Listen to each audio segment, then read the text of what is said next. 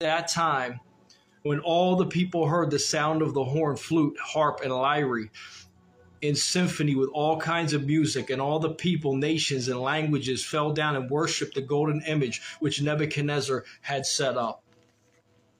So, all these people, all these governors, administrators, and all these men and women who gathered, they bowed down and worshiped this image.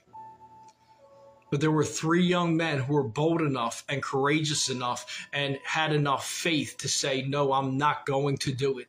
And we come to a place now where we are facing things that are changing in our government in the United States of America. And if you're if you're watching from other nations, there's things that have already changed in your nation. There's things that are already changing or have changed where things can be very oppressive uh, when it comes to the government and how the government is handling different situations. So we may very well face these kinds of trials in the future where it's life or death. Will you bow down or will you stand your ground for Jesus? And we need to stand our ground, brethren. We need to stand our ground, brothers and sisters. We need to stand our ground for Jesus and continue in the faith. So all of the kingdom bow down to King Nebuchadnezzar's golden image they were commanded to do so, and so they obeyed. That is the kingdom, except three teenagers. Among the Gentile nations, it has always been common to worship idols and false gods. Many kings have considered themselves gods and created image, images for themselves to be worshipped.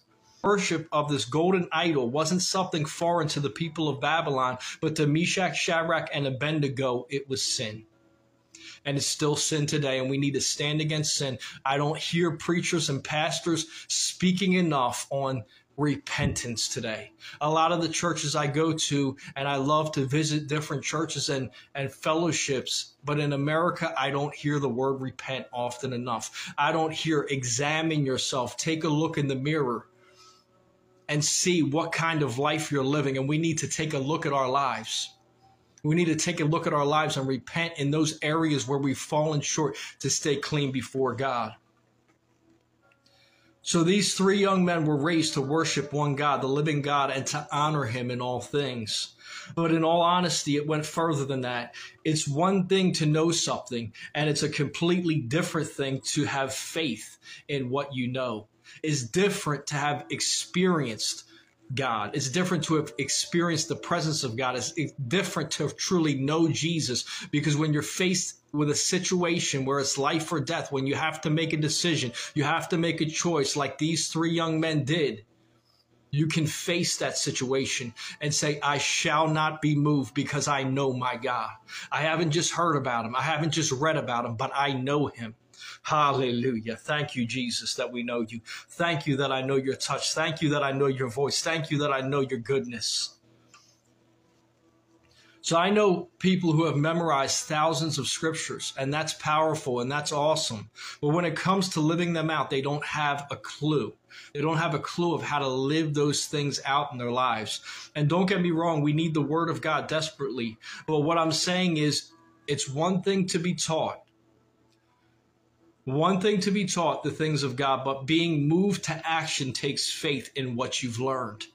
The boldness, the boldness of these three teenagers was a byproduct of faith. Their faith caused them to stand courageously, courageously for the God of Israel and the Spirit of God was there supporting them and empowering them. This wasn't a natural thing. This wasn't, nat- wasn't a natural boldness because in your flesh, you will fold under pressure if you're faced with death and torment and suffering. But with the power of the Holy Spirit rising up inside of you, you can stand in the face of fear. They were fully convinced that their God was able to deliver them. So convinced, in fact, that they made this statement in verses 16 through 18. O Nebuchadnezzar, we have no need to answer you in this matter. If that is the case, our God, whom we serve, is able to deliver us from the burning fiery furnace. And he will deliver us from your hand, O king. But if not, let it be known to you, O king, that we do not serve your gods, nor will we worship the gold image which you have set up. Their confidence wasn't in their own strength. Their confidence wasn't in an earthly king. Their confidence wasn't in men. It was in the Lord God Almighty. So we should take notice that these three also said, But if our God doesn't deliver us, we want it to be known that we won't serve your gods. And of course, the king took this as a great offense. I'm sure he thought, Why do these three children think they can defy me? Who do they think that they are? All of my kingdom has bowed to this image, but they have refused to do it. So I also want you to all to understand that this holy boldness Meshach, Shadrach, and Abednego displayed wasn't drawn from anything in the natural. As I just said, it wasn't drawn from their own courage, from their own zeal. It was from the Spirit. So this boldness was manifested as a result of the Holy Spirit falling upon them the Holy Spirit being present with them. I had a friend tell me recently, uh, as he's matured in his walk with Christ, that he's learned he won't always feel something, but he knows what's right and he knows uh, he needs to do what is right regardless of how he feels. And as we've known God, as we've known the Holy Spirit, we need to understand that no matter what happens, whether we feel the presence of God or not, whether we have a sign, whether we whether we hear God's voice or feel an impression, we need to continue in what's right. And that's what makes us righteous or it helps us to live righteous lives. I should go back and say what truly makes us righteous is the shedding of Christ's blood. He did the work and we reap the benefits, but we need to live in a way that's pleasing to God. So the truth is that when we find ourselves face to face with danger, our carnal minds cry out to us. They tell us to run, to hide, to give in, and compromise. But as we listen for God's Spirit, He will speak peace into our lives in every situation. Hallelujah. Thank you, Jesus. Thank you for releasing your peace, Lord God. Release your peace over each one that's watching right now in Jesus' name. So don't be overwhelmed by what you're facing. Set your eyes on Jesus. Do what you know is right. And I promise that He'll meet you there. He'll meet you there to strengthen, you and to comfort you. So now let's jump back a little further and read about what happened when the three boys were thrown into the fiery furnace. Daniel chapter 3, 19 to 25. Daniel chapter 3, 19 to 25. Then Nebuchadnezzar was full of fury, and the expression on his face changed toward Shadrach, Meshach, and Abednego. He spoke and commanded that they heat the furnace seven times more than it was usually heated, and he commanded certain mighty men of valor who were in his army to bind Shadrach, Meshach, and Abednego and cast them into the burning fiery furnace. Then these men were bound in their coats, their trousers, their turbans, and other garments, and were cast into the midst of the fiery furnace. Therefore, because the king's command was urgent and the the furnace exceedingly hot, the flame of the fire killed those men who took up Shadrach, Meshach, and Abednego. And these three men, Shadrach, Meshach, and Abednego, fell down bound into the midst of the burning fiery furnace. Then Nebuchadnezzar was astonished, and he rose in haste and spoke, saying to his counselors, Do we not cast three men bound into the midst of the fire?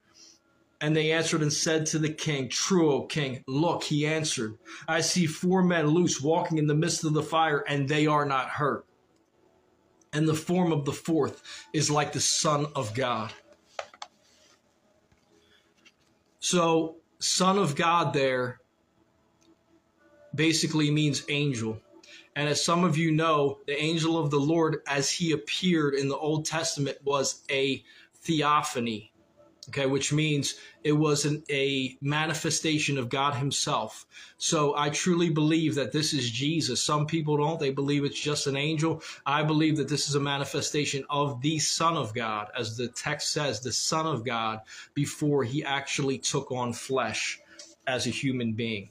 So Nebuchadnezzar's demeanor changed, his mood immediately changed, and he heated the furnace seven times hotter than it was before.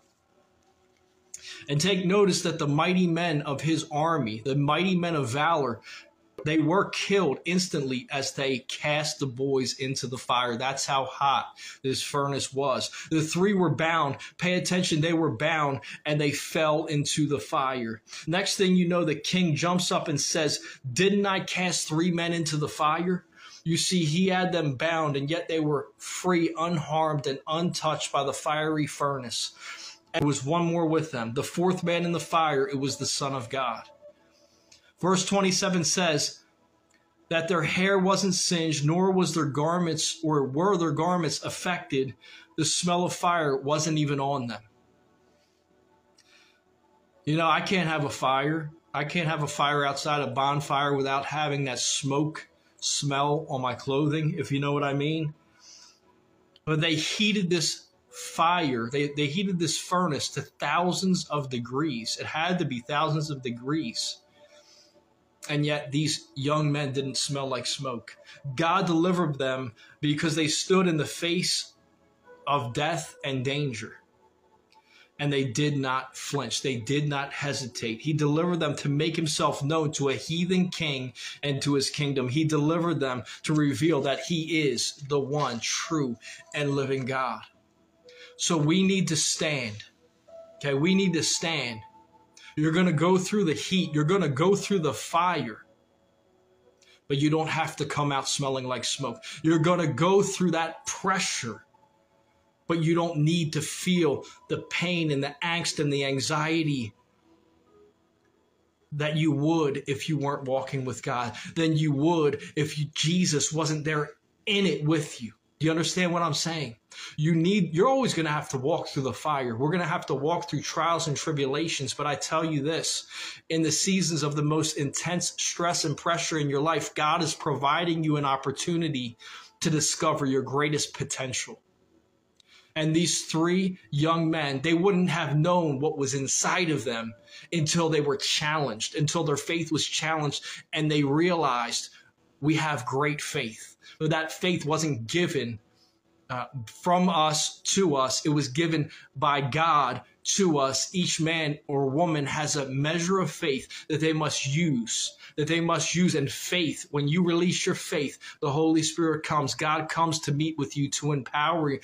To empower you and to use you for his glory, for his works. Hallelujah. Oh, we get we just praise God for his goodness. We praise God that regardless of the situation, God is going to use it for his glory. He used it to reach King Nebuchadnezzar. Although King Nebuchadnezzar never seemed to truly repent and live for God, and you're going to come across a lot of people like that in your life where, you know, you're going to preach the gospel. They're going to say, I believe now. Wow, thank you so much for, for preaching the gospel. I accept Jesus. I believe in Jesus, but they're not going to change their lifestyle. We pray for true transformation in people's lives that are in our sphere of influence, those people that we pray for, those people that we minister to, but everyone has to make their decision King Nebuchadnezzar, he could no longer deny after this situation, after this this sign and wonder of these three men being delivered, these three young men being delivered, he could no longer deny the fact that this God, the God of these young men, was the true and living God, but he never truly repented and gave his life to God completely. So I want you to know that you're going to be used, maybe not exactly in this way, but you're going to be used but you can't be used unless you consecrate yourself and set yourself apart and say, God, my life is for you. I want to be 100% sold out for you. I want to be used by you. I want to commit all that I am and all that I have to you. And that's when people are going to see the contrast between the people of God and the world. So I challenge you right now to give your life to the Lord Jesus Christ and surrender all that you have and all that you are to God. Say this prayer with me if you'd like to commit yourself to Jesus today, if you'd like to receive his forgiveness, and if you'd like to follow him. Oh, thank you, Lord. Say this prayer with me. Believe it in your heart and confess it with your mouth that Jesus is Lord. Heavenly Father, I thank you that Jesus is your Son. I thank you that you sent him to die on the cross for my sins. Lord, forgive me of my sins. I believe that Jesus died on the cross, that he rose from the grave, and that he is Lord forevermore. Lord, empower me by your Holy Spirit to do your work. Lord, empower me by giving me all that I need, all the wisdom I need, all of the strength that I need, and all that I need from your anointing, from your spirit, Lord. Holy Spirit, come, fill me now. Use me, Lord. Empower me and strengthen me. In Jesus' mighty name, I pray. Amen. If you said that prayer, please contact me and just tell me that you've received Jesus and you've begun to follow him. It'll be the best decision you've ever made in your life. I tell you that right now from experience, from many years of experience. Thank you so much for joining me this Sunday, and I hope to see you again very soon. God bless you. Keep your eyes to the skies and your hand to the plow.